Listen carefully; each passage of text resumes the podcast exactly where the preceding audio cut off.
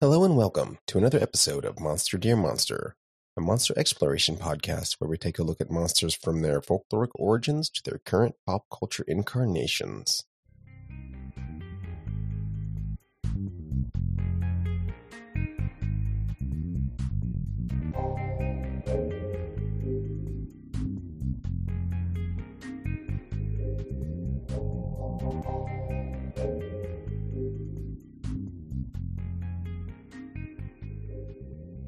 I am your host, Adam Bucheri, and today I am joined by Leonard and Dave.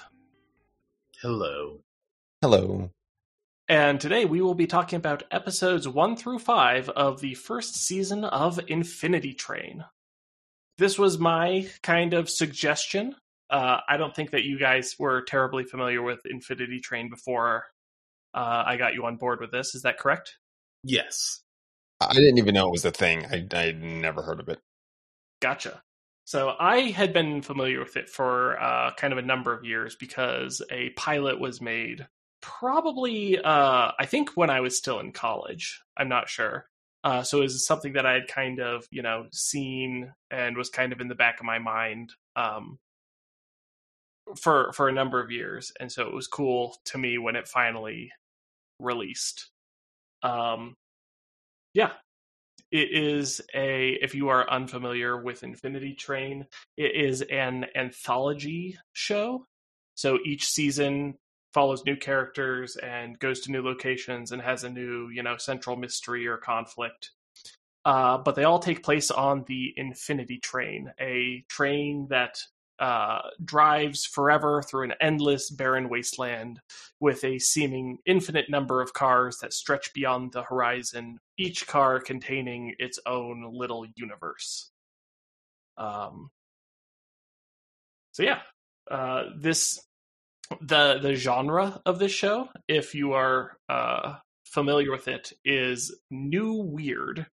So are are the two of you familiar with the new weird as a genre? No. No.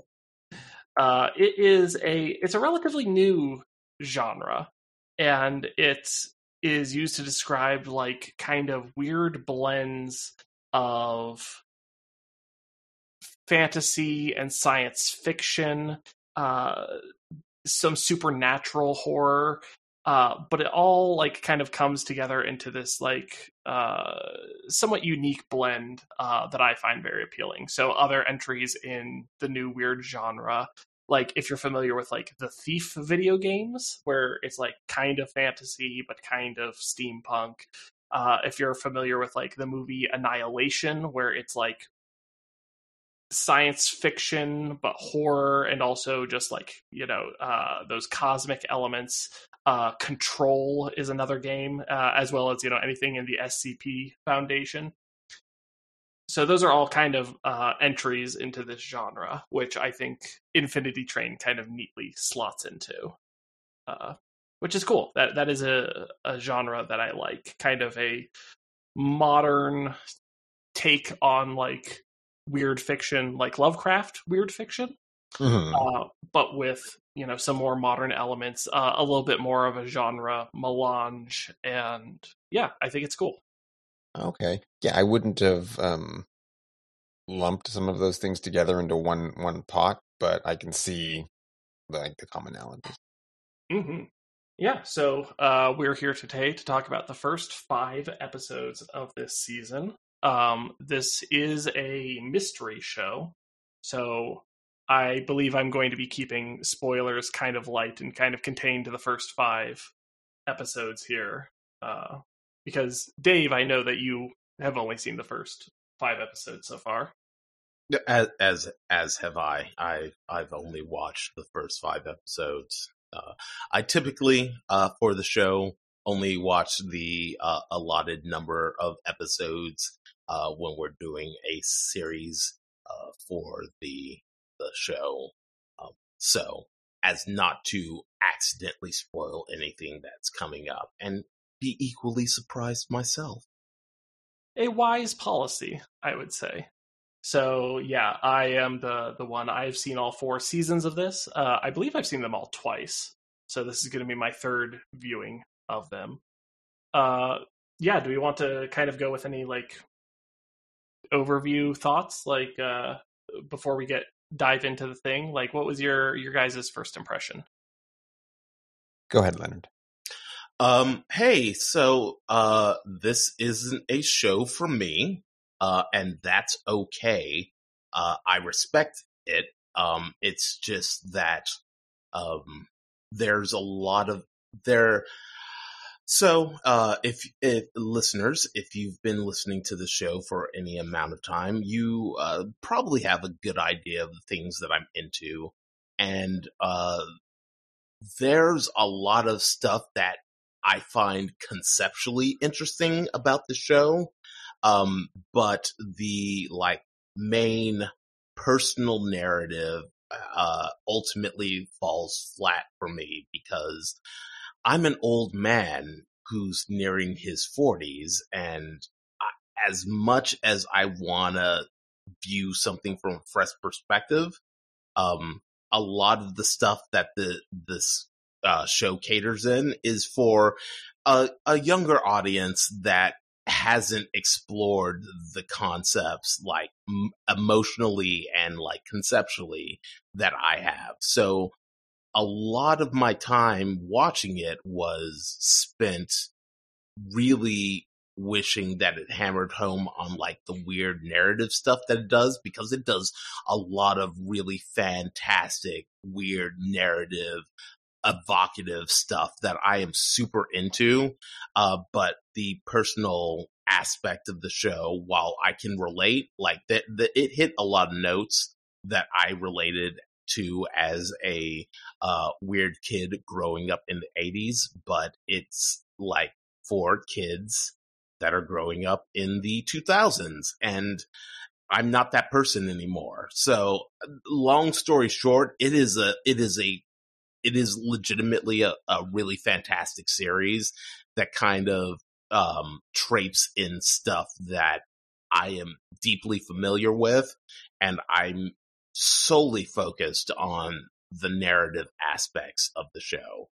That said, once again, it is it is a fantastically produced piece of meat.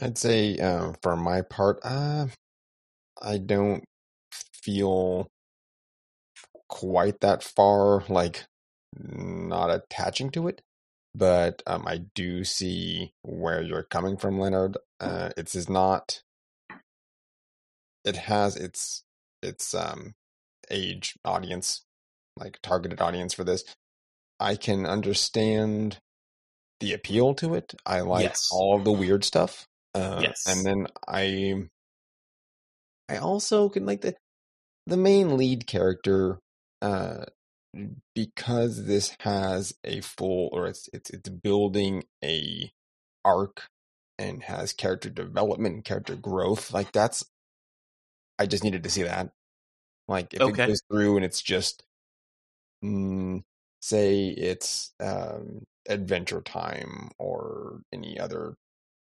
similar show that that would have come out maybe about 10 years before this came out but um the characters kind of like end as they start like it's the same character So i mean there's you know there's some things happening but th- there's more going on with our main character here because it, it's it's more built around recognition of like oneself and one's place in their in their family Mhm. and the the idea of family and that, that- that's a little bit more nebulous than just this sort of uh previous to this few last few generations the, the the idea of a nuclear family is not as much a thing right. so there's a lot more stuff to kind of grapple with um, in society. And this is taking a look at the breakdown of like the, the, the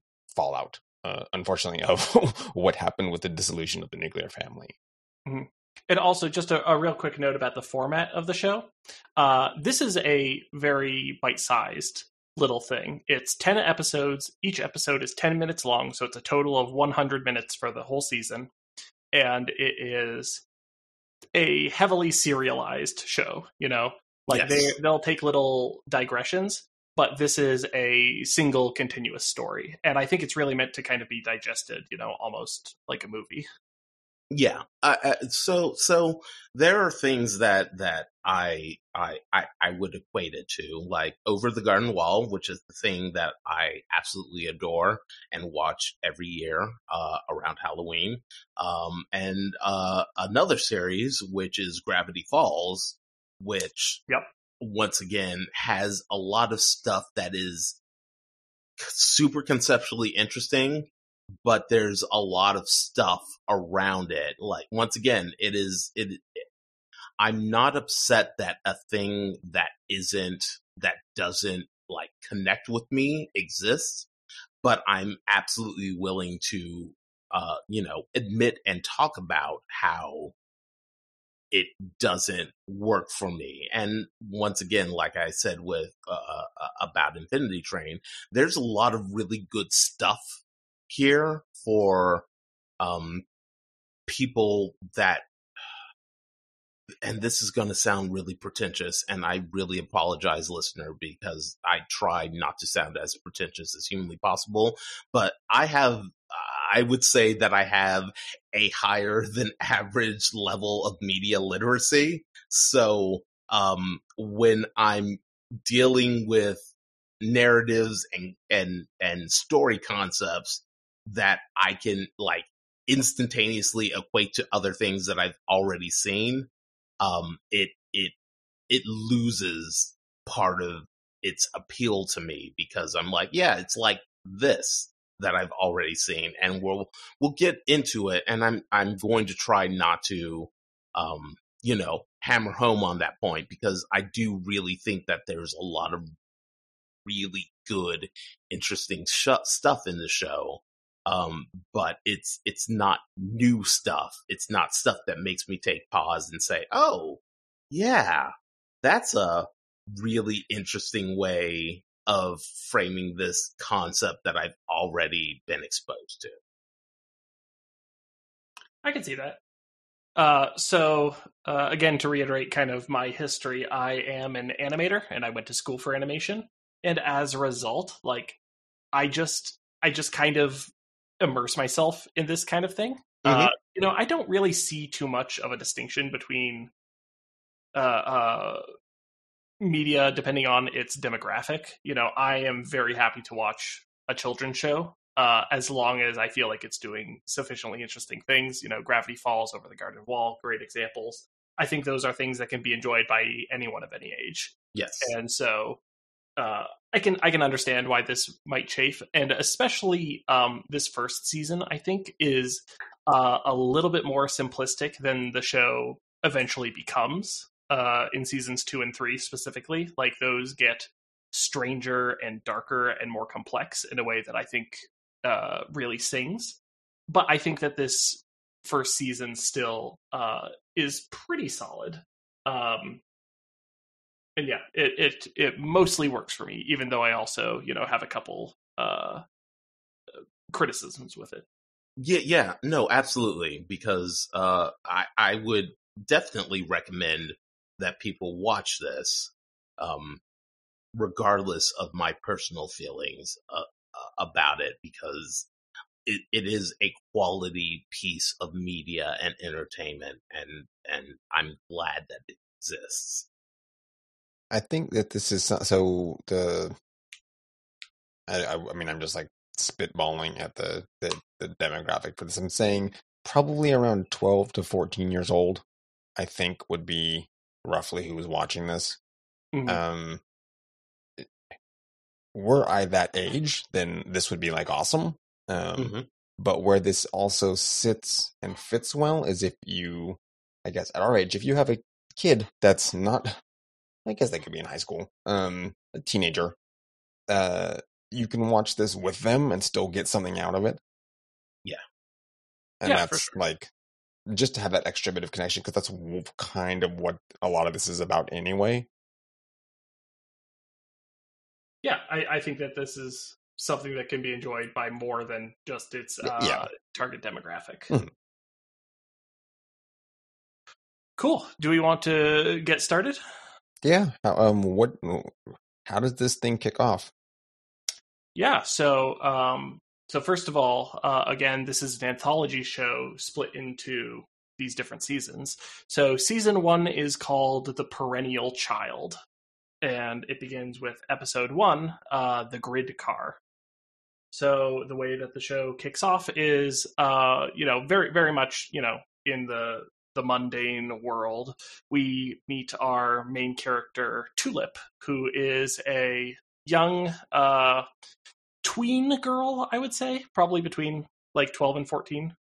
Uh, and she is walking home with a friend, uh, telling her about how excited she is to go to game design camp in Oshkosh.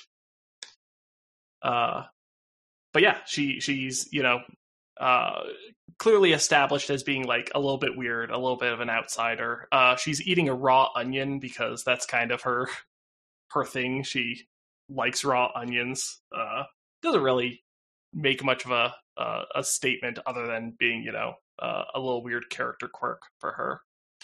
But um, yeah, very excited to go to this game design camp. And as they are approaching her home, the friend you know kind of brings up the the clearly sore topic uh, about her parents recently getting divorced and just you know kind of asking like hey are you okay? You know?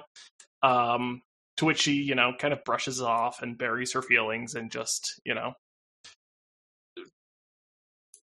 yeah ma- makes uh makes light of it uh as much as she can. Yeah it's mm-hmm. clearly a sore topic for uh tulip. Tulip Yes. Yeah. Tulip. Okay. um, just making sure because I know Daisy comes into play in a later episode that we're going to be talking about. But just, uh, yeah, it's, hey, guess what? Being a child of divorce sucks. And when friends bring it up, it's not a fun thing to talk about. So, um, that's super understandable and relatable for me personally. And, um, completely understand how how that uh how how her reaction to you know bringing it up and that's not to say that her friends doing it insensitively she's yeah. doing it out of concern but mm-hmm. it, when it's still fresh and raw it you don't want to talk about it yeah she uh, the friend is being tactful but it's just you know it, it's clearly enough of a an open wound that it's still not welcome regardless you know asking like you know are your parents talking after the divorce? Like you know are they okay? And you know that's a complicated question to to ask for a kid um yeah. So she uh she gets home she goes upstairs she starts uh doing computer programming which is her her passion and she's making a little like space invaders which is cute yeah, that that part. So she's talking about her game and going to the um the camp and everything, and it, yes, she's younger, but I had friends in high school that were working on games, so it's a little older. Mm. But the even back in like the late '90s, the quality of what they were making versus this, it just like I was not expecting. I was like, oh, that's okay, that's her game. I mean, that's still that's that takes work. It's still hard to do but um, it was just like, wait, I was expecting something a little bit more complicated. Yeah, it's a little bit difficult to pin down exactly like when this series takes place because like she's programming what feels like an 80s game, but like the, the there are like modern phones, and so it's yeah it's a bit difficult to tell when. It, it this sits in the the place that like Napoleon Dynamite kind of sits, where it's it's not it wasn't contemporary to when it was released. I don't mm-hmm. think, but it doesn't give you a like. There's not like a thing that pops up and says this is 1980, whatever. Um, it was like more like 19XX. it could could be something sometime somewhere, and things are recognizable enough. Yeah, yeah. it's a little anachronistic. Uh, um, but the fact that smartphones with uh, you know, full screen, uh, you know, user interfaces exist. And I'm like, okay, so this is clearly uh, like no not clearly that's that's a presumption on my part this feels like something modern because it's clear at least by referencing going to oshkosh that she's like in you know flyover country of los angeles uh, not los angeles the united states listen everybody i do not think that Los, Los Angeles or California is the whole of the United States, but um, it, it famous flyover city, Los Angeles. Yeah, exactly. It it's it, it feels modern enough to me that I just kind of pinned it in like roughly like 2012 to I don't know 2016. yeah, and well, and it's rural right. America, and there's plenty of places where internet you can find them where it's still might as well just be dial up. So yeah. yeah, yeah, you can. It, it, it's broad strokes. You you understand like what it's presenting, um, and there's there's some other stuff that pops up in a few episodes that doesn't give you a time frame, but gives you like the um state of the economy like at the time. Mm-hmm. Yeah, so she's uh, upstairs doing her little programming. She gets called downstairs for dinner, uh, and that's when it's revealed to her that her dad has accidentally double booked with a business trip and isn't able to take her to camp. And mom's too busy. She isn't able to take her either, so she's just stranded and is going to have to miss this thing that she's clearly been, you know, counting the days down to. Well, and working on a game to show off at the camp and be the cool kid. Yeah. So I do have to say, um, like this is probably um the most emotional response that I got um that the series managed to get out of me because once again as a child of divorce I've run into this situation and the fact that they go through the trouble of even highlighting that her parents made a deal with her to improve her grades in English class uh, and wrote a contract that they both signed uh, in order right, to facilitate contract. this is like infuriating to me because I'm like, oh yeah, no, I know what that's like. I know how that feels where there is a promise made and one party fulfills it and then the other parties absolutely renege on it because um adult stuff and that's more important than anything else and i was like i was actually actively furious and really aligned emotionally with tulip in this moment because the first thing like when she was like i even signed the contract i was like what what what oh oh you like there's like written paperwork saying that this is what's going to happen, what I'm going to do and what you're going to do. And mm-hmm. the, the adult thing outweighed that and I get screwed. I was like, I, I was actually, I was actually livid uh, when when this came up. yeah, and these parts of the show, I think these are the the the kind of anchor stone. These are the really well written parts. Like you can. Mm-hmm. You understand like the family dynamics. You see exactly what's going on. You can feel like all parts of it because you you get what Tulip's going through. Um, you get that she's reacting in a way that a, a child her age would. Um, and then you can see the parents like trying to cope with the situation and and their own life and their own stuff falling apart and it's like yeah, it's it's effective, uh, and I I wish there was more of that mm-hmm. than the sort of um, parable, I guess, that the Infinity Train becomes. Like, okay, I, I mean, you can see what it's doing, um, but it. Well, we'll get into it as the episodes go. Yeah, so, uh, you know, understandably, she's furious about this, and so uh, that night she packs up and runs away to to go to camp by herself. Uh, so yeah, just running through the woods, you know. It, it doesn't strike me like she has any kind of a great plan. Maybe she'll hitchhike, whatever. Didn't But even you know, bring she's food. just Or determined. she's she's traveling 300 miles she, and and she she literally put on a glove and like a, a coat a winter coat and and ran across a cornfield and i'm like okay yeah this is this is this is a thing that a child would do um but you're not you're not getting to you're not getting to camp that It's not a- way It's not a good plan. Uh, no.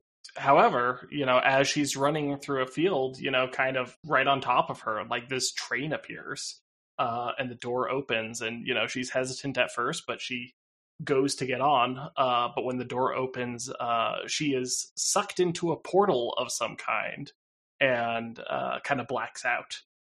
And the next time that we see her open her eyes, she's in the snow, and so it's like, oh, maybe it was a dream. You know, maybe she just fell asleep in the snow. Um, and she wakes up and there's a couple of snowmen and she, you know, is upset and, you know, is harassing them. Uh, but one of the snowmen has uh, an unusual head, which is that is a spherical robot uh, named One One.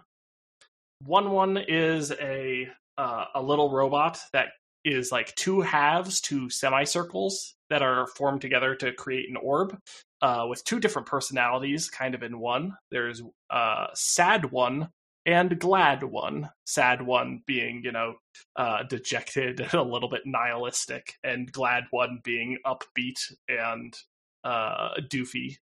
Uh, both of them seemingly having lost their memories and asking, "Are you my mum?"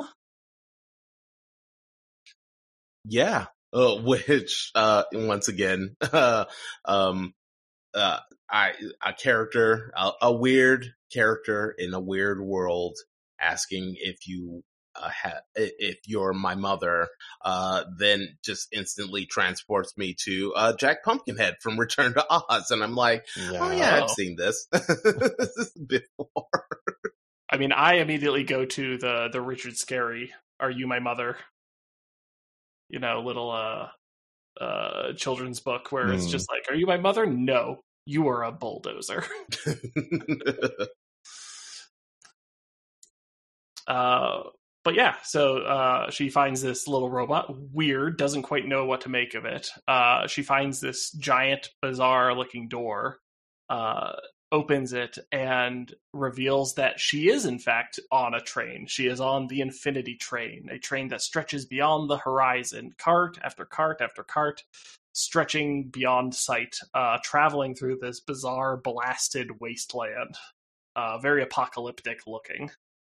yeah yeah like like this and and then it stops and and and this is where it gets into the weird nightmare stuff that i'm like oh yeah give me more of that. Put that and let my synapses feed, feed on that because there's a horrible vortex in the sky that literally rips the soul of somebody out of the train and feeds on it and I'm like, oh, this is the this is the weird, off-putting stuff that I exist for. Yeah, it's kind of like a Dark Souls like skybox. Uh Absolutely. yeah, it's it's pretty metal looking. So um yeah, so so she has exited the one car which contained this, you know, snowy world. You know, the, each car seemingly contains a universe, and so opening up the next door, uh, she finds herself in the grid car. It is this blank white car that is lined with a grid, and each little square, if you touch it, uh, it makes a little musical note, and like a cube extrudes from that. And so, you know, immediately they start playing around with it, building little shapes, building little towers and stuff. Uh, they have a little bit of fun. Uh, and at one point, Tulip takes off her glove to like throw it at uh, a cube and realizes that she has a glowing green number on her hand, on on the palm of her hand. Yeah, so so understandably pretty alarming, very bizarre. Um, so at that point, you know, she she kind of panics a little bit, goes outside the train and sees what Leonard referred to earlier, you know, seemingly like a soul being sucked out by this beam of light, like uh, disintegrating them into this vortex. Uh, pretty pretty nightmarish imagery. Uh, so you know, immediately she panics. She wants to get off the train. Uh, so she jumps down and runs out into this wasteland uh, which is full of mud and a single dead tree and basically nothing else. And as she is running, uh, these like genuinely pretty scary looking cockroach dog things uh, uh, emerge out of the mud. I love the roach dogs. I'm like, oh man, that's like a new thing that's really gross and off putting and like legitimately like. I love, uh, yeah, I love genuinely weird, off putting monster designs. And the roach dogs are real gross and bad. They got like, it's, it's weird. It's like, okay, what if, um, uh, you took the weird uh, feeler mouths from the the uh, graboids from Tremors, but just made them like feeler tendrils, and then attached them to a dog that had a cockroach body. And I'm like, yeah, that's the stuff that I'm looking for here. Yeah, the mouths are like these writhing little like stubby tentacles, almost like a, a sea anemone or something. They're like uh, their mouths are literally like the worm faces from Elden Rings. Elden oh, sure. Ring. Yeah, yeah. Uh, yeah, very unsettling design. Uh, so of course she panics, starts running back to the train because there's clearly nothing out here in the wasteland. Um, one one starts singing yakety sax, which is, uh, you know, says, "Oh no, it's just some random thing." No, it's yakety sax. It's legally la- yakety sax. Um, but yeah, uh, she you know climbs a wheel, starts escaping, uh, but then it's revealed that these things have wings and start flying after her. So that's no good. Um, yeah, she she runs back into the car, slams the door shut, but one of the creatures manages to to wedge itself in and make its way into the grid car. Uh, at which point, a a interesting kind of uh, fight scene happens where they're using the environment to like you know extrude these cubes to build little barricades and block the path and and uh, do other things to slow this creature down, which I thought was pretty neat. Yeah, that part was really fun, and it's um, I think because the cubes like they're they make music like mm. notes and they're all different colors. Uh, it's just it's visually pleasing to watch her like build them up really quickly. Yeah, and it's a, a, an interesting contrast to have like this clean white colorful musical room and then just this like really gross cockroach dog like skidding around like doing everything it can to, to absorb her soul. Yeah. That was my favorite part. Yeah. So so it it like pins her down and then like you know uh, the only thing i can think of is like similar to like a dementor like starts sucking like her her life her soul out and you see her like start to wither uh under it until uh one one kind of distracts it and she's able to get out from under it. Yeah it it reminded me of what happens in um uh, frighteners when the ghosts or people getting their ghost bodies sucked out Oh yeah, yeah, yeah, yeah. It looks like I like can this. see that. Mm-hmm. Just less frightening or more frightening, depending. yeah. So uh, after like one last uh, you know harrowing little dive of building a barricade and able to to get away from it, uh, you know she escapes from the car, and leaves that thing locked in there. Uh, as a fun treat for for anyone else who decides to go back that way.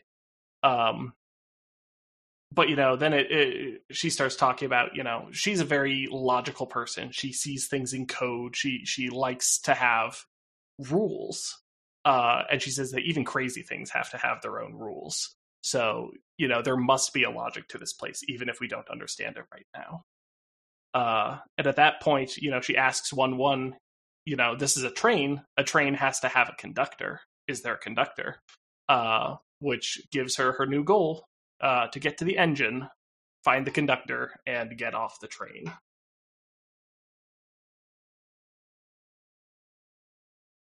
Yeah, it was a again, these are such little bite-sized episodes. It um it it crammed quite a bit into that 10 minutes. Like there's a lot going on um even if it's really just a sort of taste of what's going to be happening moving forward. Yeah, it's pretty dense.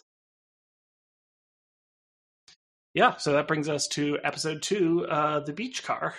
Uh, this episode, like most of the episodes, uh, starts with a montage of them going through a number of wacky cars full of wacky stuff.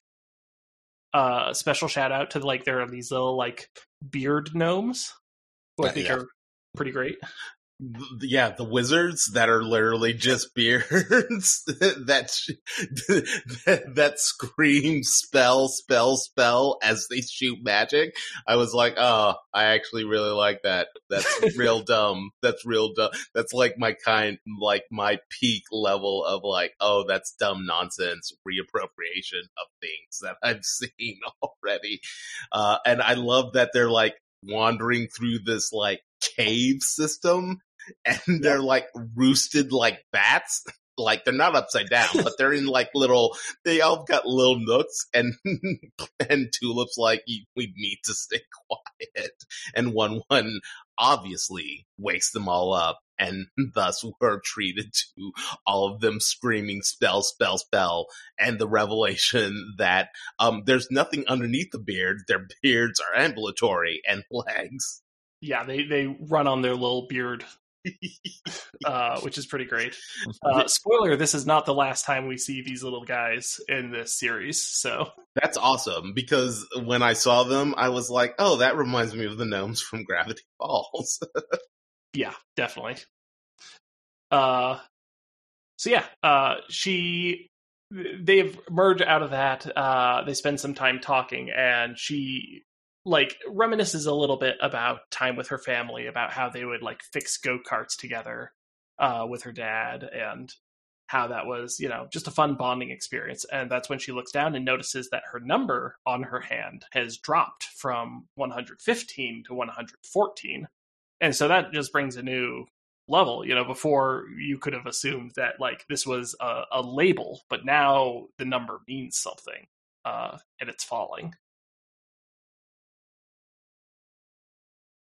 And she gets the um helpful information that um she will die when that reaches zero.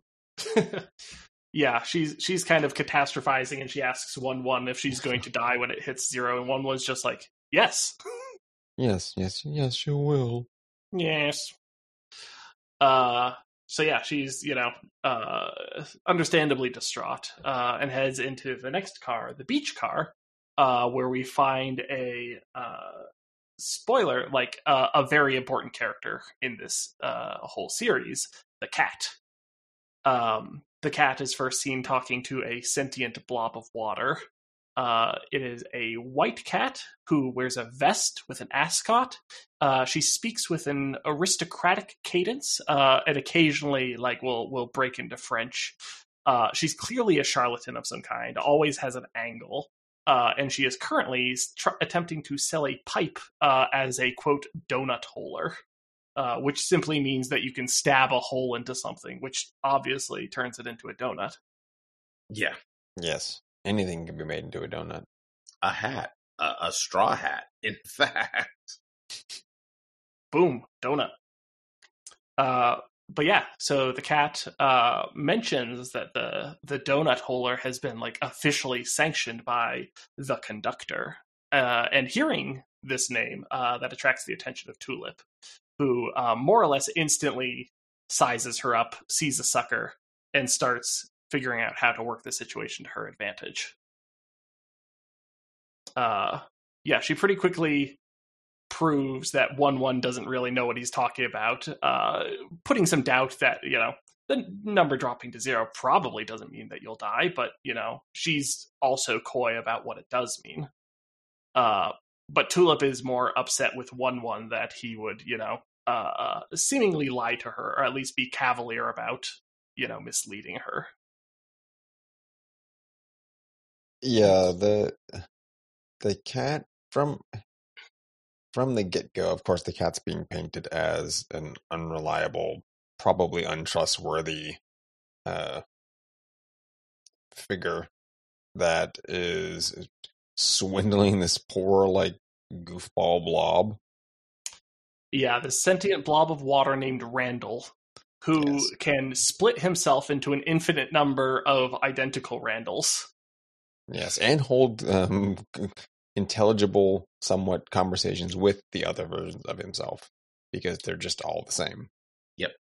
It's he's like he's he's he's a he's a dumber version of multiple man from the Marvel comic books. Yeah.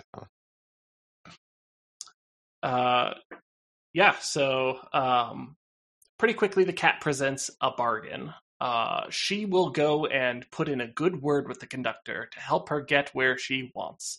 Uh, and all that she asks is that first Tulip help fix her vehicle, which we know that Tulip has some experience fixing go karts, so you know she's a little bit handy. Um, the vehicle, it should be noted, is like this cool orb. Uh, I don't really know how to describe it. I think it's a pretty neat little like science fiction vehicle. It's uh, this sphere. You get inside it, and then it kind of like skates along the the surface of of metal.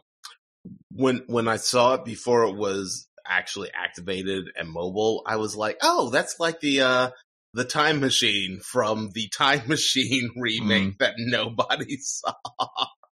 um just this weird spherical thing with like this really nice gilded lattice work inlaid with glass. I'm like, oh, that's a that's a really pretty like piece of of like outdated technology, but like still fantastical and futuristic enough. Yeah, it's got a very like kind of uh luxurious, almost Art Nouveau quality Yes. to it. Absolutely. Uh, but the the other condition, uh, the bargain that the cat is trying to make, uh, is that she'll take one one off her hands. You know, she'll just take that little robot, scoot on up to the front of the train, and then uh, take care of things. So at this point, Tulip is still pretty upset with one one uh, for the seeming deception, and so agrees. Um, they go on, you know, a little underwater adventure with Randall. They do some shenanigans.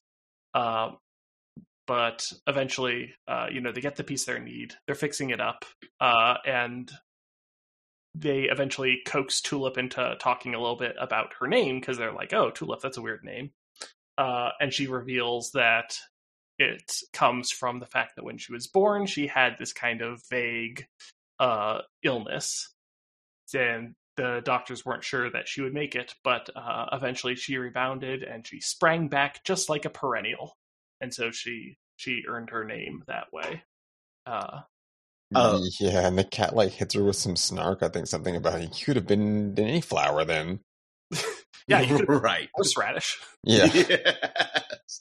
Um, one of the uh, uh, there's a really uh, there's a bit that I I absolutely love when uh, Randall parts the seas to the Mhm. underwater blob water city, which is the salesman selling gelatin because all the blob people have ha- are just kind of like columns, like vaguely human shaped columns of water. And the gelatin guy's like, look at this. And he steps out behind his table and he's got legs. And I'm like, oh, that's actually a really funny joke because now you can actually form legs because you pour, you poured gelatin into yourself. I'm like, ah, this is, yeah, that's cute. I like that. Yeah, uh, gelatin legs is pretty funny. Uh, and, and the whole like little underwater city is all exclusively populated by Randalls, all buying and selling things from and to themselves. So, uh, yeah. So, uh, after that, she, uh, blah. Sorry. So she needs to get a gear. I think it's a gear Yeah, it's um, to fix Mhm. the, the one thing it's missing. It's like this dusty spot like, oh look, a gear is missing, and um, I think rem- I don't know if she remember. Yeah, maybe they saw a gear at the little Randall shop, but um, I think Randall says that he knows where to find yeah, gear. yeah, and then the, the and shop. goes back to that shop. But um, one one had given her a flower. Yeah. and she, it's like a Uh, special the- gift, and she totally just trades it for the gear. The deer flower that I got for my very special, one of a kind best friend. Yeah, and then the Randall's like, I want that. That she's like, I don't need money, or he's like, I have a coin or something. It's like, I don't want that. Give, give me that thing that means something. I would, I'll trade you my special gear for that meaningful thing. My my favorite part is that the the flower is a daisy, and when one one gives it to her, he's like, "Look, it's you," and she's like, "That's a daisy." yeah, very cute. Um, but you know, one one, even if he uh is all scrambled up and and doesn't know if anyone's his mom or not, you know, is is sweet and sincere. So ultimately, with the bargain fulfilled, the cat loads one one into her little orb, uh, says that she'll be back with help, and then uh, launches herself up and across the the top of the train's cars, uh, scooting along the top, totally bypassing uh, the interiors.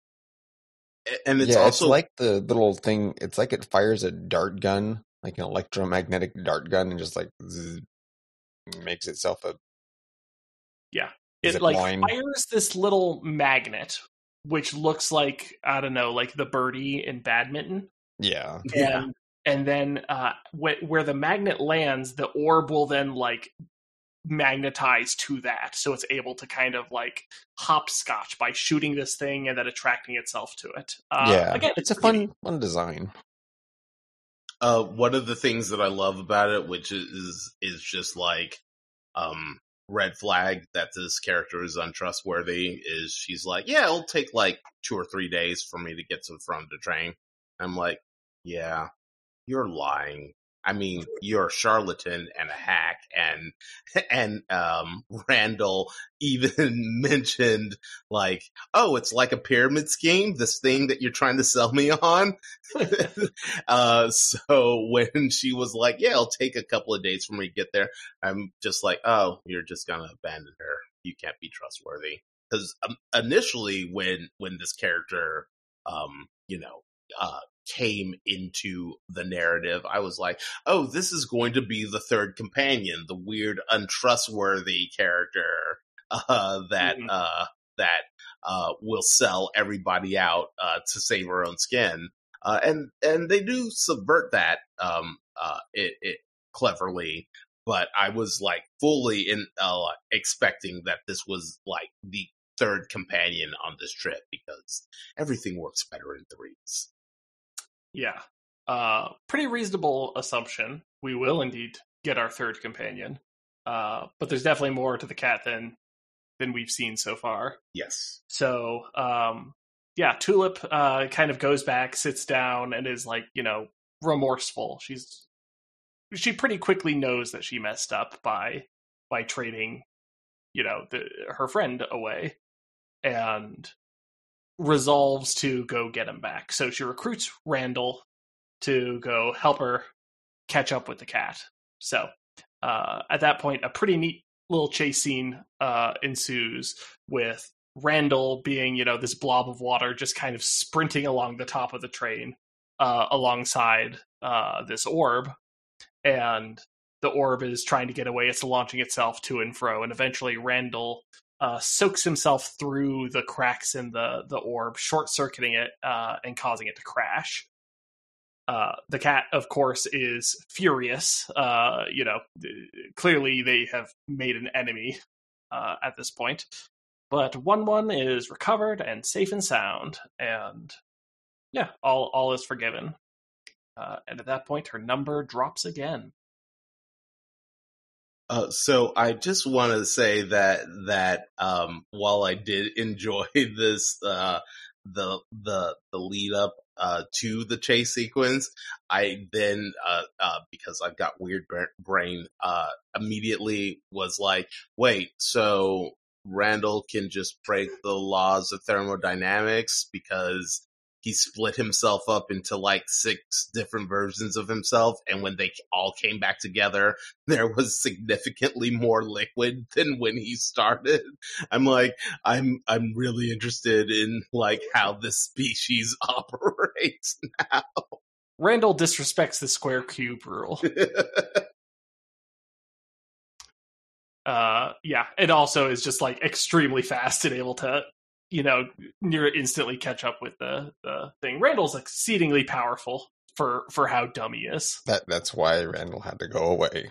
the, uh, the, the- yeah, that aspect of the fact that, like, considering how long the cat had been traveling and how quickly uh, Tulip and Randall caught up to her, I was like, wait, you could have just asked Randall to take you to the front of the train to meet the conductor. What's going on? Please, please. He he would have gotten tired. It's, it's He- the whole he- issue of the Eagles taking the fellowship to Mordor. He would have evaporated. That was the that was the thing that I I ultimately settled on. The friction of him traveling across the top of the cars would have eventually caused him to evaporate. To which I then said, "Wait, but he can divide infinitely and create more mass. So what's Oh, the no. problem?" He, he can only be gone from the water for so long. Yes, these are the answers that that to make I I. I search for when things like this happen in shows. i personally think that it's just because randall's uh uh kind of dumb and hard to wrangle Yes. and you know, i think just keeping him on tr- on task would be the the biggest challenge yeah, exactly.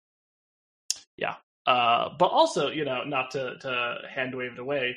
Uh, time is a little hard to to tell uh, on the train, so I suppose we don't know how long they were chasing. Uh, which brings us to the the next episode, the corgi car, uh, where another week has passed. So there have been she has been on this train for multiple weeks at this point. Eating nothing. oh, you did went It through that seems too, to be a Dave. problem. You went through that too, where I was like, I just want to, I just need them to show her eating something. I desperately need them to show her eating something because she keeps talking about how much time has passed, but I never see her consume food. Yeah. Uh, there's there's a sense that things are timey wimey here. That you know, uh, time is passing, but I I I don't think that's an oversight. I don't think she needs to eat. I don't think that she needs to sleep. Like we we don't see these things in the show. Well, the thing that I ultimately settled on is because there's like this weird framing, not weird, uh, they frame episodes where uh, mostly, at least starting from this point, I believe they frame episodes where, um, Tulip is like exiting a car and there she's saying goodbye to the friends that she made along the way. And I'm like, okay, so she ate during then. It was off screen she ate, she she drank. That was when all the uninteresting human things that a human needs to do happened in these adventures that we didn't see. Yeah. Yeah, yeah. Um yeah, but this uh, episode starts with another montage of going through cars. This time, Tulips, you know, has decided that she needs to get to the front of the train, and the best way to do that is to speed run as many cars as possible. So she just starts going, uh, you know, doesn't stop for anything, uh, just barrels through car after car, and we get to see a bunch of goofy little uh, vignettes. I'm partial to the the train car that's just full of cross-eyed ducks Like, Yes. floating with cross-eyed ducks. the reason why this one works for me is the one duck that talks to her and says, "Can you help me find my normal eyes?" And I'm like, oh man, there's a real dark story going on in this tri- this car universe that I don't want, that I actually don't want to explore. Yeah, uh, tune into my 44 part YouTube explainer about the hidden darkness behind every Car, car number 45. car yeah, number. the duck, the duck card, the cross-eyed duck car. Not as good as the cross-eyed bear car. Uh, no, I mean, significantly better than the cross-eyed bear card, to be perfectly honest.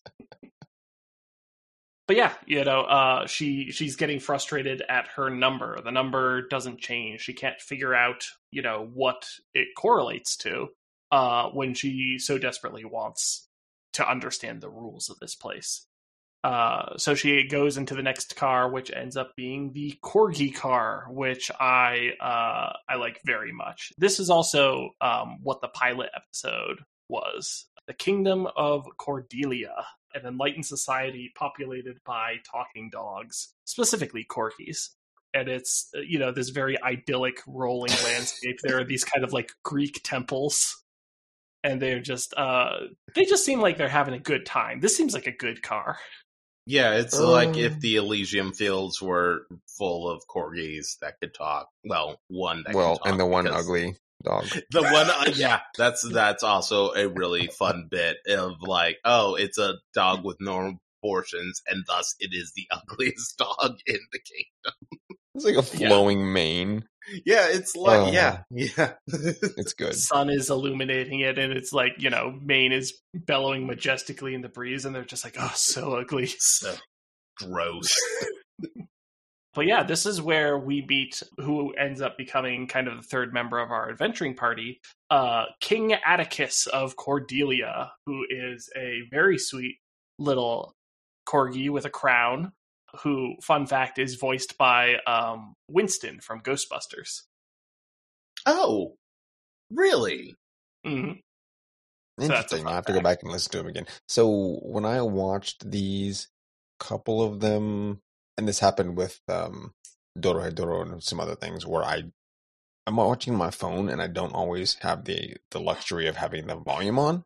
So it's like we're turning on the captions, and so sometimes I I don't know what the characters sound like. I just have to go, okay, that's probably what it sounds like. I'll have to go back and listen to to He he has a very pleasant baritone voice. Yeah, no, I, I'm, I'm, I'm actually very surprised to know that that was Ernie Hudson because I'm always happy when Ernie Hudson gets work. To be perfectly honest, Yeah, the only thing I've That's seen him in recently is the Car Shield, Car Shield, um, commercials. yeah. The last thing that I saw him in was uh, Grace and Frankie Mm. on Netflix. Mhm. Yeah, so King Atticus comes up, greets her, insists on the the royal tour, which you know uh, Tulip is still trying to speed run this, but you know they're running out of steam. You know they've been they've been pushing hard for a while. It's like okay, well maybe we'll just take things a little bit slower, and so. They they get a good look, look around. Corginia is very cute and good. Uh, and then it's revealed that there are these floods that have been happening recently, uh, which is, you know, uh, a mystery as to what has been causing them. Uh, but they claim that there is a monster up in them there hills. So, uh, yeah, uh, they team up and they decide to go for it. And it's during this part, like, we get some cute little bits with Atticus where they're just like, okay, you want to go outside? You want to go outside? Want to go outside? And he's just like, yes, no, no. Uh, uh pretty cute. Uh, they have to tear, carry him across the water, and he's just like flailing desperately. Uh, a- after war, like, he's like, I don't like to go across the water. They're like, okay, we gotta go. And he's like, you don't understand. It's like I don't like to be picked up either. Like, you, you have to pick me up. M- my my favorite aspect of the I don't like to go across the water is previously he was he had said about him and his kingdom. It's like it's at least two and a half feet of water. Should we try to cross, we would surely drown. yeah. Uh, they are stubby little guys, and it is it is too much for them to handle. They're they're just canine armoire. Uh, yeah, armoires. Is that the thing that you put your thing, feet O- on? Ottoman? No. Ottomans. Yeah, they're canine ottomans. Yeah, well, they're all, they're. I think they're all um Pembroke corgis. I don't think there was any cardigan ones, which was made me sad because I like the cardigans. Corgis. Dave, Dave has a specific. No, I've, I've, Ju- I've owned Cosmic Corgi. Dave has a specific eugenics dog that he oh. prefers. Yes, give me this. I was going to go with this this got a guy's. type, but they they have terrible terrible health problems. As do most So, yeah, animals. anything that's like a pure everything's been bred out of it or Yeah, eh, into well, it. everything has been bred out of it, and all of the recessive genes have been bred into it. Listen, I love animals. I love dogs, and I get it. I get that you want a specific thing, but man, like, let them interbreed with something else just so we're They'll not getting. For we're it. not getting Habsburg dogs all over the place. Yeah, Yeah. I, I love dogs, but like I don't want to create like you know. Sometimes we create little monsters, and we shouldn't do that. sometimes we play a prank on nature, and that's a bad thing. No, I think nature plays a prank on us through hubris most Ugh. often. Yeah, Surely. yeah. So, anyways, uh, they they cross the water and they start heading up this hill. And as they do, like there are these distinct signs that things are are strange. You know, there is a kind of isolated little snow cloud. Uh, the sun is like jerking back and forth through the sky very unnaturally. Uh, you know, things are are behaving very strangely and they get up to the top of the hill where they have seen like this strange shadow and you know they get startled they hide from it and then they find out oh wait no it's just the shadow of a spider that's just like being illuminated by this weird glowing orb uh, they, oh it's not a big deal it's just a spider uh, which atticus immediately eats the spider because Uh. because animals are gross and will eat anything that's alive and smaller than them. Yes, but he then uh, proudly declares the monster is vanquished. We've done it, uh, which is pretty cute.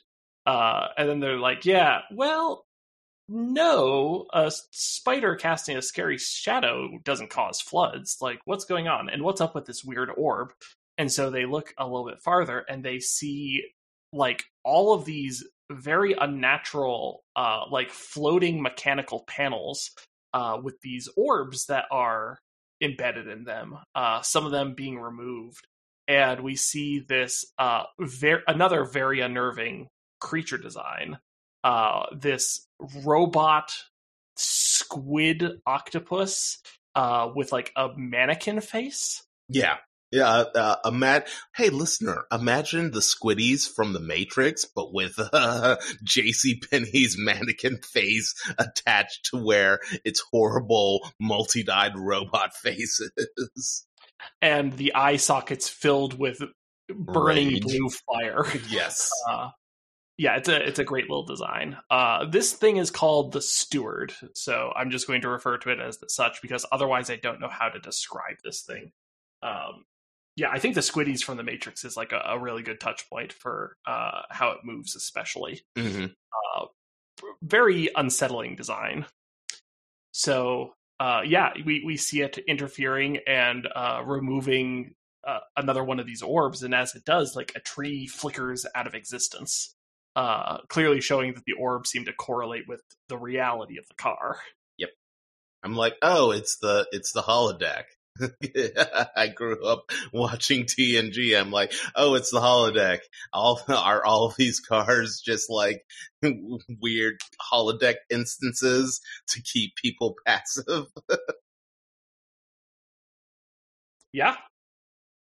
Um. So one one of course decides he wants to say hi, uh, makes a noise, and the steward uh, immediately turns around. Its eyes uh, get machine gun barrels, and it just starts blasting the location that they were at. Uh, you know, disintegrating the bush that they were hiding behind. I, I have to say, like the machine gun barrels shooting out of the, like popping out of the eye holes. I'm like, man, that feels like something Ralph Bakshi would have done with this character. yeah. this feel like that moment i was like man that feels like it fell out of a wizards sequel I was gonna say uh, name drop wizards as like yeah, wizards are like heavy metal. Like Mhm. uh, it's a, it's a good uh, design and it's a, a good moment.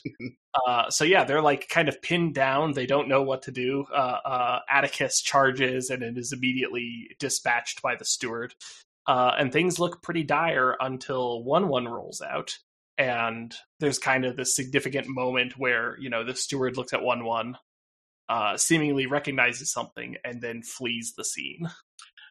So there's there's one thing that I want to uh, want to highlight about this like fight sequence, which is Tulip manages to open the door and like slam one of the the doors because they're French doors. They're they're 2 mm-hmm. Slam one of it into the steward's face, and its face opens up, and I'm like, there's yes. like an aperture for a thing that would absolutely fit one one in there, and then as soon as he like pops out and the steward runs away, I'm like, all right, okay, let's see where this goes. Because that's the thing. Like, I'm just like, oh, that's corollary. I'm just like, I'm like, it doesn't necessitate causation, but I'm like, that's, that's got my brain working. And I'm like, oh, that's real good. I like that. I like that a lot. Yeah, there is a significant vacuum uh, in in a recess behind the mask of the steward's face. Yes. Yeah, so uh, this episode ends with Tulip's number dropping once again, and Tulip just kind of finally accepting that, like, okay, I don't have the answers. I don't, I don't know what's causing this, and I don't know. You, you know, I'm not fully in control, and I just have to surrender a little bit to this and kind of go with the flow. I do love that it took her at least a week, at least a week to like, okay, I don't, I don't have any control over this nightmare train that holds alternate universes within all of its cars. I'm just gonna let it ride and deal with it that way.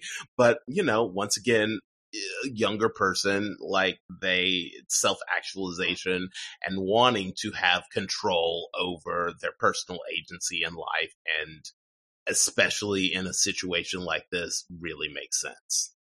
Yeah. And, you know, uh, it's not something that, you know, uh, started after the divorce of her parents, but like, I think that especially makes sense in that context where it's like, yeah, you know, when your life feels out of control, you know you want to be able to to hold on to something. You want to feel like you're on firm ground as much as possible. And you know surrendering control is a difficult thing to do in those circumstances.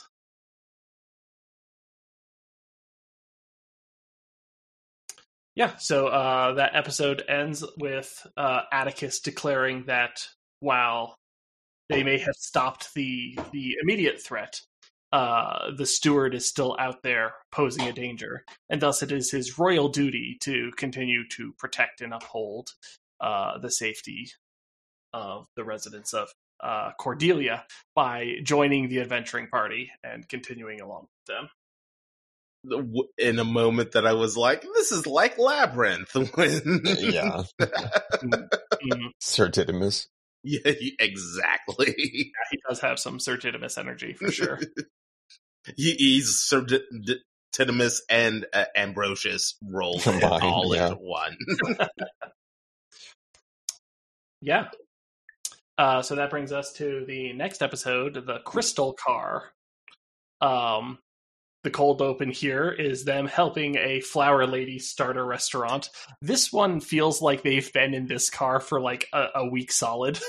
I also really want to like uh, I really want to highlight how much I love um the art direction for this mm-hmm. because it's very pa- pastoral. The backgrounds are very pastoral and like, oh yeah, this is like, uh, you know, the stuff that I would have seen in an actual French restaurant. Like, I like that this part- particular car feels really stylized, uh, mm-hmm. artistically. Uh, uh, from the other ones because they've they've all been kind of like artistically same samey, but this one is like no no this is like a a, a, painting like it and and I really enjoyed that aspect of it. I also really enjoyed that they're like debating on what the car is called, and one of the proposed names is the quote the straight up Italy car. That's my that is also that that has actually just got a laugh out of me because I was like just straight up Italy, and I'm like, yep, that's that's what I would call it too. Um, yeah, I really like I really like this cold open because it's it's it's it's very different from the cold opens from the the previous episodes, and I'm like, oh, that's real neat. I I hope to see more of this moving forward. Yeah, the way that they use this kind of reminds me of like the Simpsons couch gag, where yes, it's it's just like here's an opportunity, you know, every episode to spend 30 seconds on a fun throwaway little joke before we we get to the task at hand.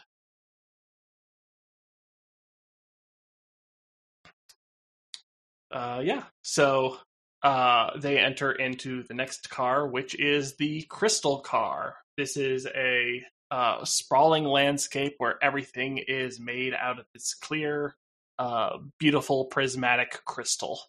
And they wander across and they find the door, uh, but it is high and out of reach. And uh, so they're kind of puzzling how to to get to it when they are greeted by a crystal gentleman uh, who has a cute mustache and a crystal top hat.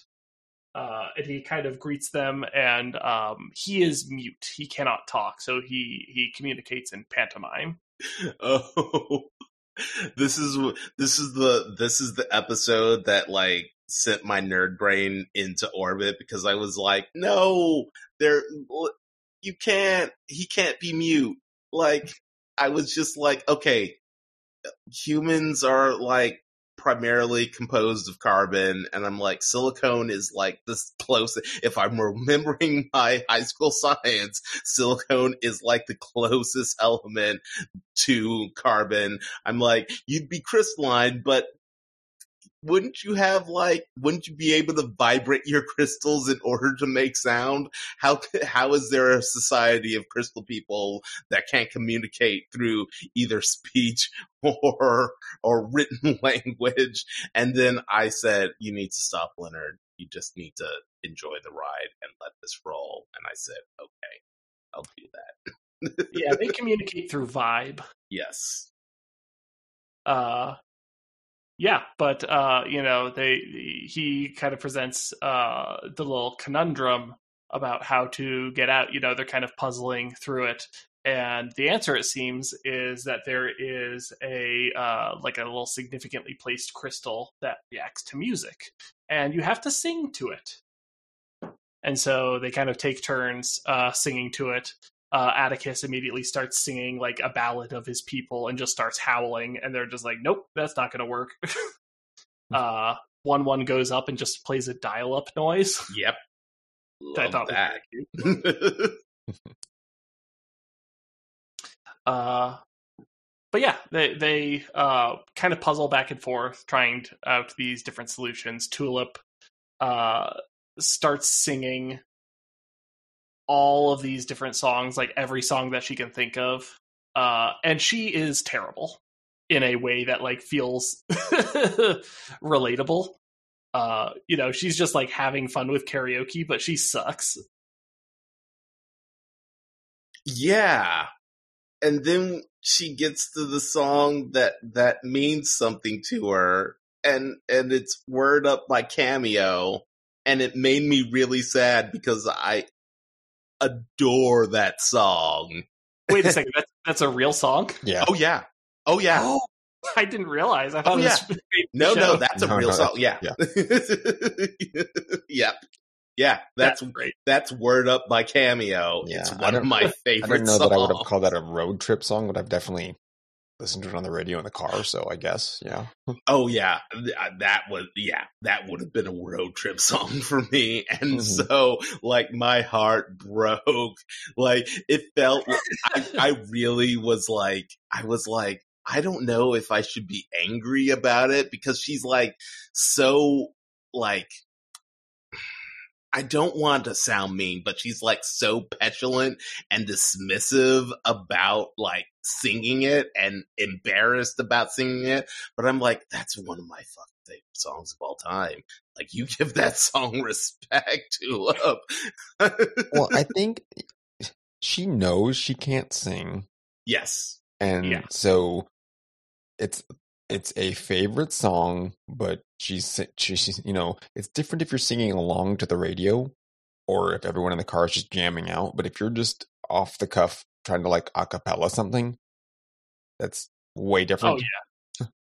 it's it's not different from me, Dave. I sing I sing Word Up. I sang Word Up three times before I jumped on this recording tonight. Uh, yeah.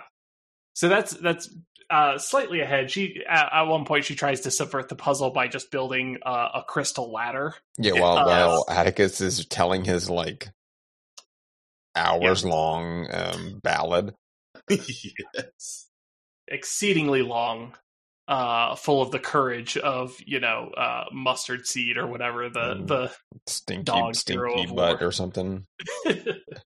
the. uh, Stink tail. I don't remember. yeah, stinktail. That was it. Yeah, so But, um, this episode's the one where I didn't have the sound on, so I didn't get to hear her renditions. So they're pretty special.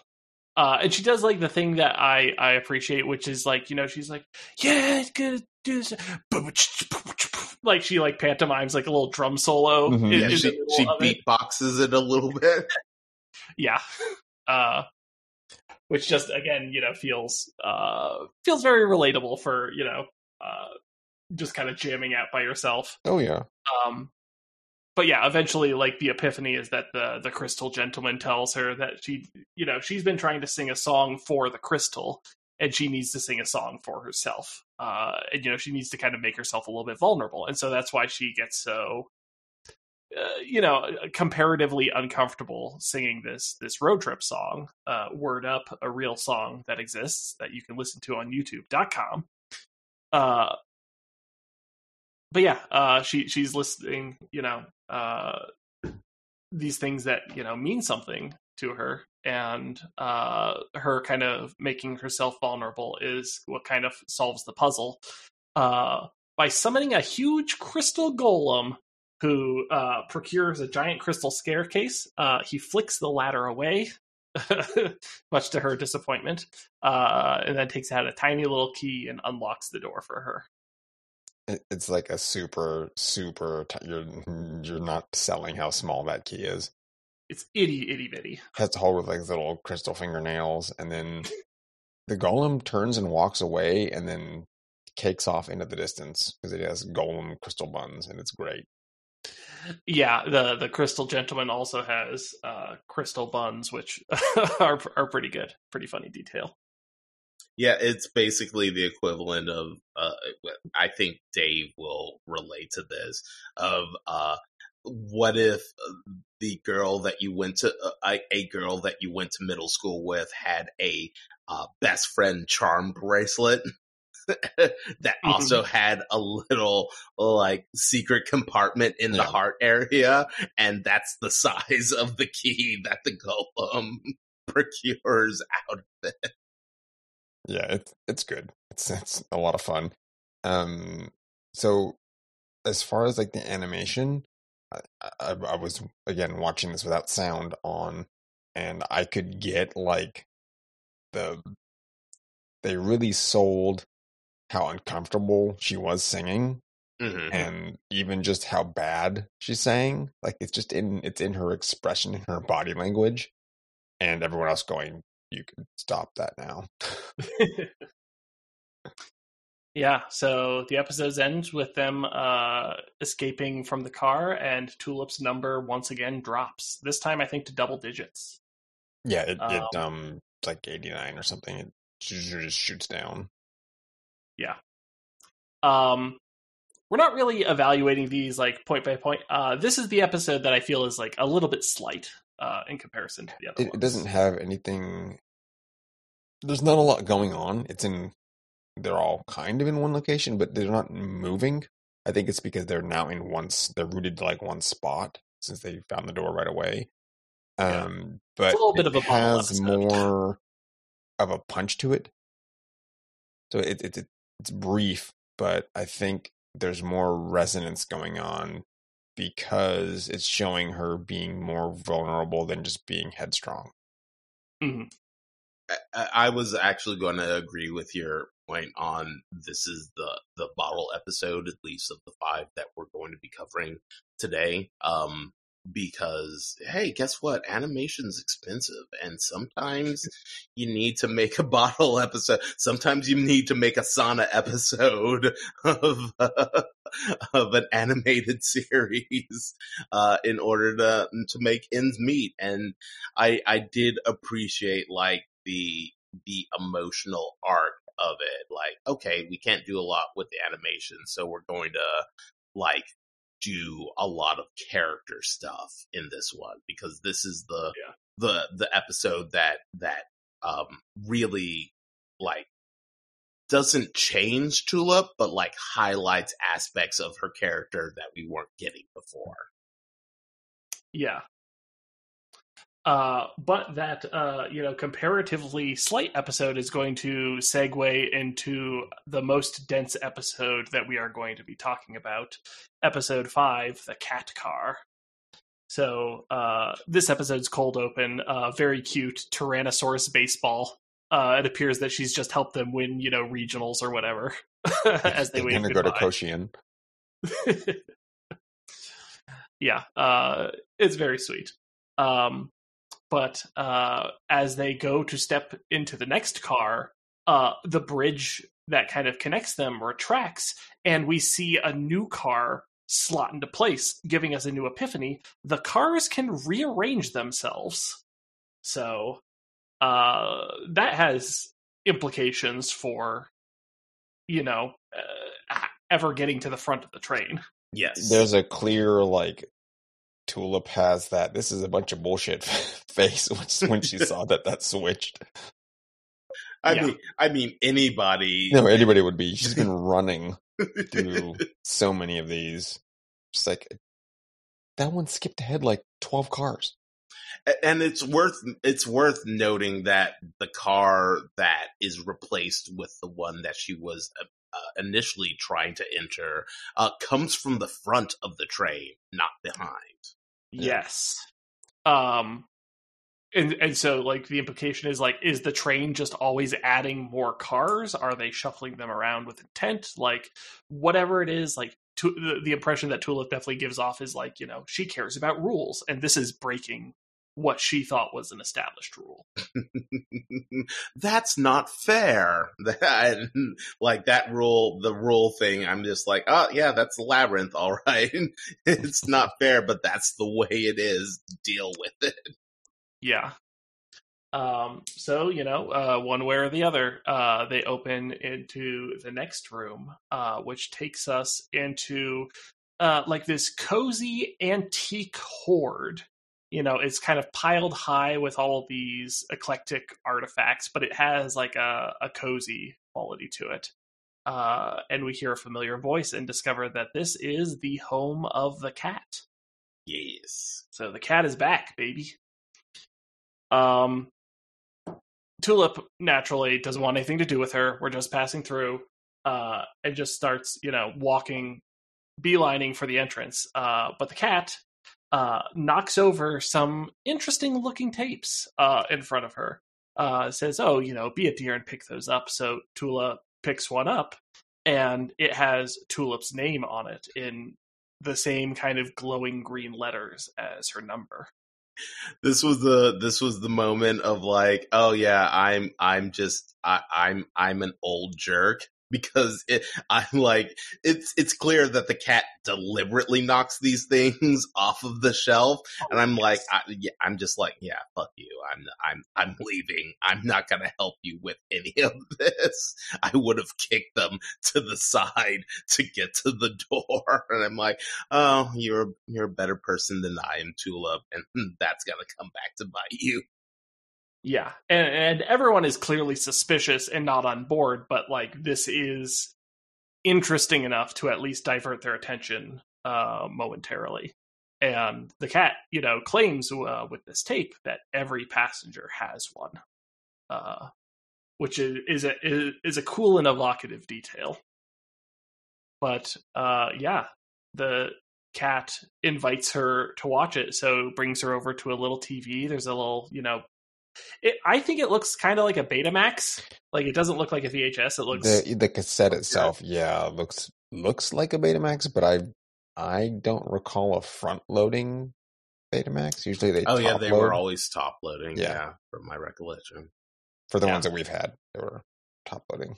But anyway, but uh, you know, it, it's kind of a, a, chunky old technology. it looks more thing. like a weird eight track because there's like Sure. a there's like angle there's a it, they're not um rectangular there's like a angle on one side Mhm.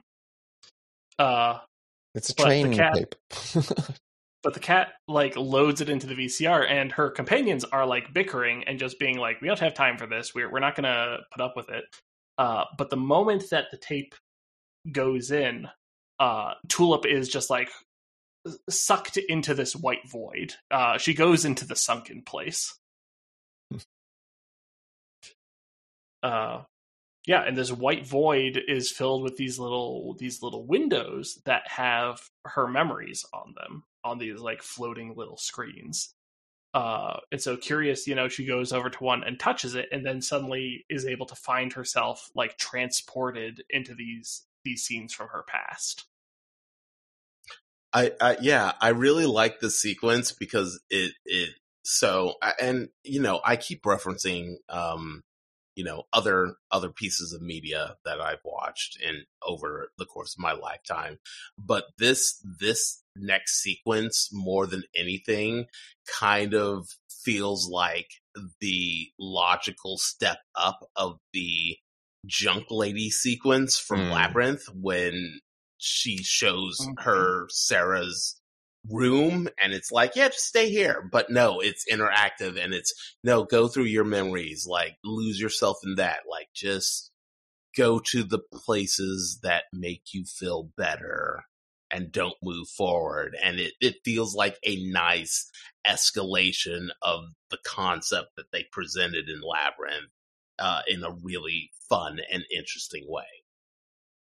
Yeah, I, I feel like, you know, as we're saying, you know, uh, if you're genre savvy, there are definitely going to be things that you recognize from this. I feel like I've seen uh, versions of this, but it's it's really cool to me to see like um, you know, ultimately what is intended to be like a prison of your own memories. Right. Um, I, I think that this is a really cool and evocative scene. Um, so yeah, she is in these memories, and she uh, goes to you know a couple in a row. There's like a road trip. There's uh, just her with her her parents. Like her parents are kind of the common denominator of these, uh, and her parents are together and they're happy. And so one of them is them at like, you know, the equivalent of like a Sea World or something, and they're watching the dolphins, and it's real fun and cool. I I just have to say the the the sea like the the SeaWorld thing was real weird and real felt really targeted to me specifically because I distinctly remember being taken to a place known as Marineland as a child and um that's where I experienced my first bout of acrophobia when my father picked me up as a toddler and put me over the railing of like at least Ooh. a st- two are on on top of the railing of a two story drop of a walrus pit so Mhm. i was just like i was just like oh show i don't like this this feels way too targeted and i don't appreciate what you're doing right now so i will say that the sequence was super effective I have very distinct memories of going to SeaWorld or Marineland, one of those two, when I was very young, and just being like,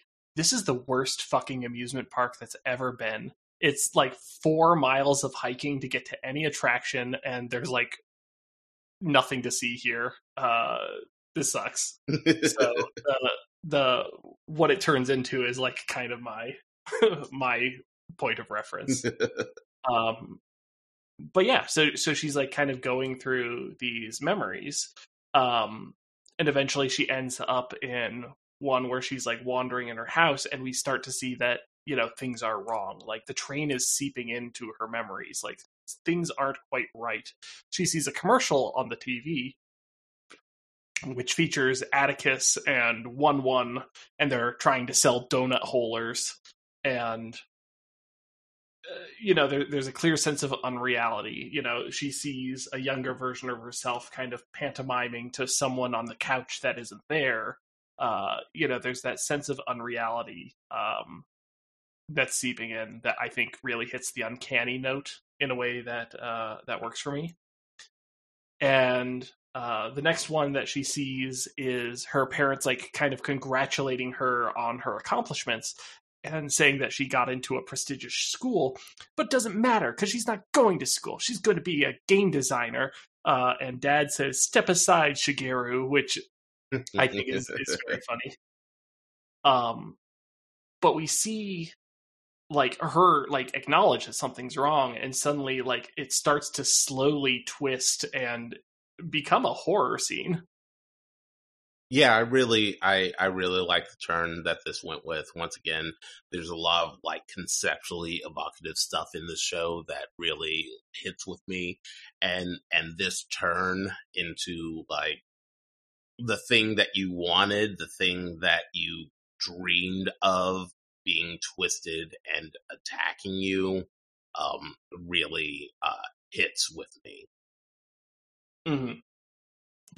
And I think that a lot of the horror in it isn't even um, that that shift, that tonal shift that's happening, uh, or I guess visual shift that's happening, but the fact that these um, the memories that are being presented to her are how she it's her coping mechanism. I think that that's what she actually yeah. was remembering mm-hmm.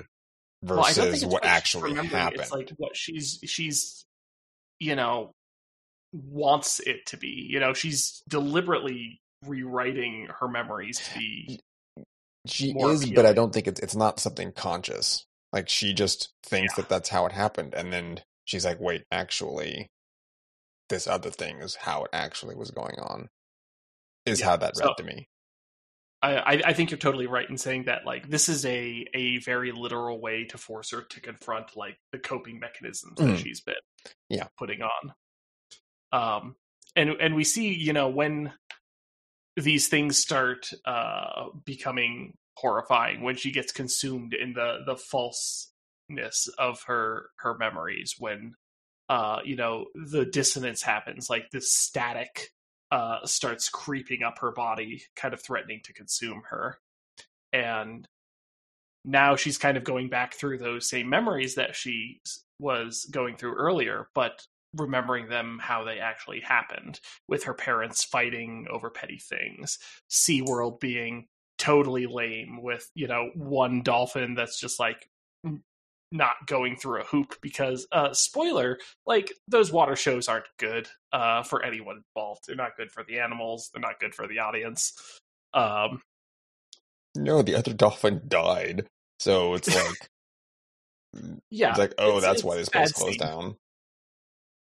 Um yeah and, and so uh as she remembers things you know kind of honestly uh the static retreats um she has a memory of her parents talking about the divorce, but them like delighting in it, uh, uh, turning, twisting, becoming demonic with the the house turning into flames around her. Uh, before she like stops and rejects it and remembers how it really happened uh, as this like kind of somber down to earth discussion about them you know working through things and just saying like we tried to to make it work but you know ultimately we're too different and things just aren't aren't working out between us. And you know it it's this kind of very sad uh you know played straight um very relatable scene to me with the the house still on fire behind like just kind of quietly burning um which feels like a very silent hill you know visual metaphor to me. Yeah it's it's that kind of breakdown and then it's her breaking down the events and like understanding because she is now slightly more mature than she had been when the events went down. So she's able to she's able to step outside of herself, like in this case literally, and see what's going on and then see what she was doing at that time and going, "Oh, yeah, maybe I wasn't handling this like the best way I could have, but you I mean she still gets what's going on. It still affects her like regardless. Yeah, definitely. I, I, I have to say that I actually really appreciate the the reference to Silent Hill because this whole sequence kind of feels like a perspective flip of the entirety of uh, Silent Hill Shattered Memories. um, oh, interesting. If you're uh, familiar with that game, uh, uh so uh, you know, instead of viewing it from Harry's perspective, the the spoilers for however old that game is it's it, it is a reimagining of silent hill 1 but it is um ultimately shown to be told from uh cheryl's perspective while she's in therapy from dr kaufmann and the entirety of the game while you're playing as harry is her memories of the man that he was and that that like that felt equivalent to this entire like episode, at least the the VHS part of it. Yeah. Um, so you know, I'm not really going to get into it uh, until we finish out the season, but like part of my thesis is that like, yeah, I think there's definitely some Silent Hill DNA in this mm-hmm. in this series as a whole. Uh, despite you know, kind of in the same way that like Coraline has a lot of children's DNA, despite mm-hmm. being uh, a children's media property, mm-hmm. um, but kind of playing around in some of those same. Oh, uh, oh, yeah, ideas. for sure. That that's that's a I that's one I've watched repeatedly because it is, um, it's smart in what it's doing and it's still like creepy. Oh yeah, yeah. I love Coraline. Yeah. Um, but yeah, so she's kind of able to, you know, self actualize a little bit. She's able to confront her feelings and be honest with herself about the things that happened and be honest with how she felt about it. And with that epiphany, she's kind of uh, freed from from the trap of the the television set. So she snaps back to reality, and you know, at the exact same moment that she left, um, you know, Atticus is still mid sentence objecting to to spending time here and saying that they should go. Uh, and the cat immediately realizes that the jig is up, uh, is very nervous and just like, oh, back so soon. Um, so yeah, they are uh, understandably pissed about this. Uh, get up and leave the car. Uh, at which point we see the car once again kind of detach itself, uh, rush along the top of the train, and then uh, the cat gets some visitors uh, as we see the steward. Uh, yes, the steward uh, show up again, uh, and with him is this terrifying kind of shadowy figure. Uh, we do not see a good look of it. It simply has a robotic red line, uh, a waveform of some kind mm-hmm. that is there. Um, but this seems to be what the steward defers to. Uh, the steward makes it clear that the cat has failed in her purpose. So the cart appearing directly in front of Tulip clearly was no accident. Um, and as the final, you know, act of punishment, uh, the steward destroys the interior of this car, smashing her precious artifacts and relics, which clearly distresses the cat a great deal. I was just like, I was just like, when that happened, I was just like, and then King Triton found Ariel's grotto and blew everything to shit. yeah, uh, very, very Take similar. Dinglehopper.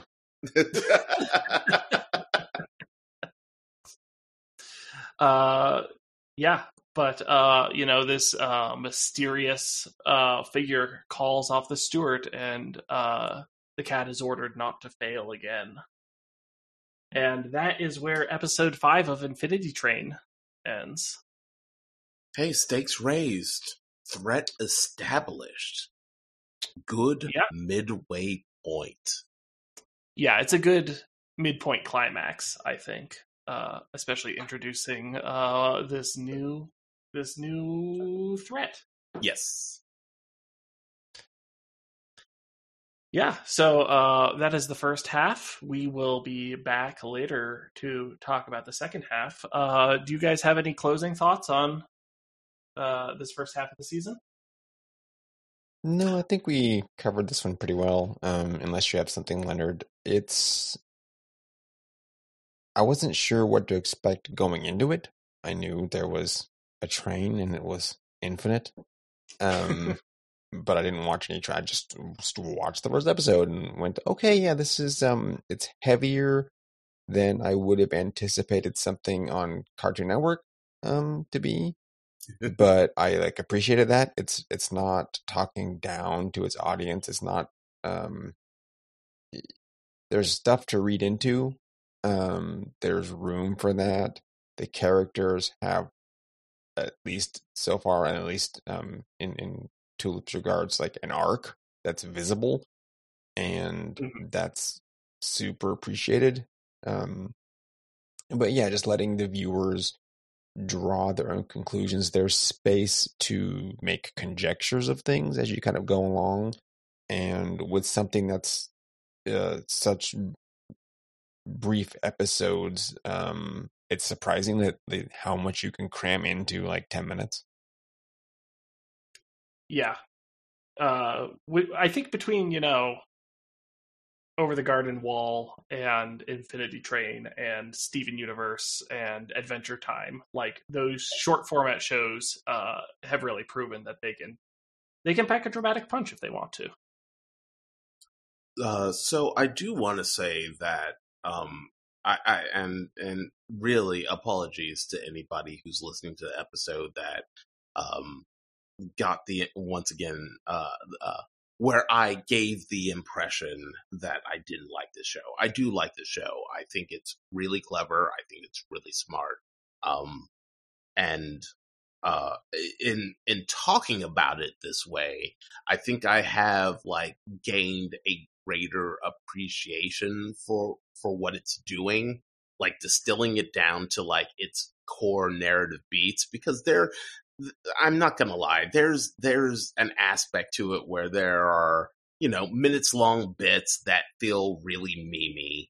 Uh, and I'm just like, that's not what I'm here for. But talking about like the core essence of what this show's narrative is, um, really, um, has given me a, a greater appreciation for what I, I, I've seen so far. So I'm actually very excited to, to wrap up this, this first season next time we talk about Yeah.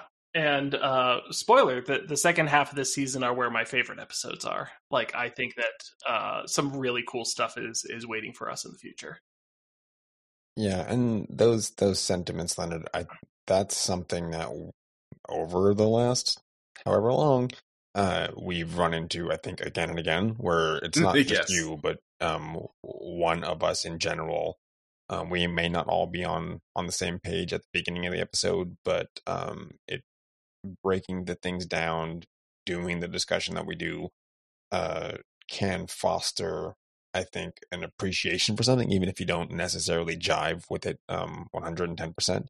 Mm-hmm. Um, and I will also say that the the the cold open parts, particularly in episode four and five, they those I don't enjoy them. Um, eh, it's more that I watching. I was just watching them in a row, so two episodes to do that. It just that you just did that. You did that ten minutes ago, so I d- didn't want to see it again. Um, but I understand why it's there because of the pacing. You only have ten minutes to show. Like there's a broader thing you can. You're you've visually established. There's like a thousand uh, train cars, and without a- acknowledging that there's uh, some differences in there, uh, you could end up being too samey. Right. if you don't have time to camp out on like different cars. Yeah. Uh, you know, they work for me. Uh, again, I talk about them kind of like uh, Simpsons couch gags, where Mhm. they they mostly are there just as like a little throwaway joke. Um, but I understand that perspective. Yeah, I mean it, it's so brief. It it doesn't do anything detrimental to the show. Um, Right. I just saw them too quickly in succession. I was like, I don't. I saw what you did. I don't. Okay. Haha. You know. Um. I I did like the once again. I I already spoke about why I like the basically Ital- Italy one because it had like this art style and and and like a story that I'm like, oh man, I do kind of wish that I had watched that one because that seemed really nice and and stress free and something that I would have enjoyed. But yeah, um, I, I I totally get perspective of like, especially if you're kind of slamming them back to back, like it, it's it, the sameness could probably be like what and and because it's like you, you're you're seeing in the first instance they're exiting the car and in the second i mean they're they're both exiting the car but you're seeing the other car just through the doors so you Mhm. have to have um, something striking or really different about the art direction in that small space Mm-hmm. uh, to to set it off from like whatever where whatever they're going into, and they do a good job with that. Like you, okay, you know, you can understand at a glance they were doing a baseball game for dinosaurs. I mean, that's different. Um, so it's it's still fun little moments. It's just there was there was an issue of pacing mostly, or you know, being too close together in time watching it. So if this was like a weekly, I don't know what the release date or for format was on this. I'm imagining it's weekly. Uh, Mhm. Then you, I don't, I think it's going to hit differently right because you you didn't, you know, you're not going to remember every little bit from week before. Um, uh, unless unless you you're like me, Dave. the- yeah. unless you're me, Dave. well, yeah, we can't all have um, photographic memory, but uh, weird, weird freak brain. I pre- I prefer weird freak brain instead of photographic memory. That sounds too clean and Well, too nice. a self appellation is different than if I said it about you. So All right, so I think that is going to wrap up this episode of Monster Dear Monster. Uh, Leonard, where can the nice people find you? Yes, people can find me on Twitter at Dr. Faust is dead. Uh, and people can, that's where I post pictures of my cats and food and, uh, what I presume are witticisms. People, I get enough likes to assume that people actually care about things that I say. So I'm going to go with that. And people can also follow me on Twitter at Umbra Knox Productions. And if you're interested in seeing my video essay work, you can go to YouTube and search for Dr. Faust is Dead. And if you're interested in my film work, you can go on YouTube as well and search for Umbra Knox Productions. Dave, where can people find you on the internet? you can find me primarily on Twitter at Sentient underscore plus. That will be in the show notes as always. Uh, Cameron, you can find on Twitter at night underscore twitten, and that's night without a K. He will be back maybe sometime this month. He's he's a very busy boy. He's got a um, a wedding coming up, so there's just Mhm. stuff to do. Always something to do. Marriage. he will be back. Yes, he will be be back um sometime soon ish. And I have been your host, Adam. I am an animator and game designer. If you would like to follow me, I am available on Twitter at Adam Bucheri.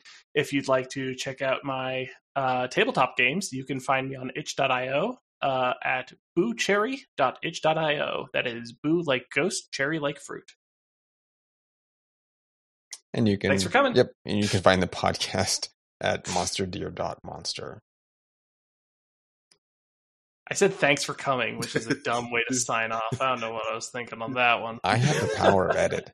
Go and, and, and we're still home. technically recording, so I, I want Dave to leave all of this in because I think it's personally gold. Yeah, this is a monument to my shame now. Goodbye, everyone. Goodbye. Bye bye, folks.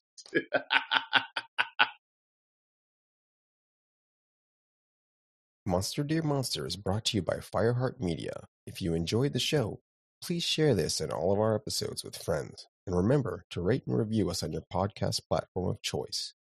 Word of mouth is the only way we grow. If you like, you can also kick us a few bucks to help us keep the lights on at ko-fi.com slash fireheartmedia. Check out our other show, Jollichan's Place at www.jollichan.place.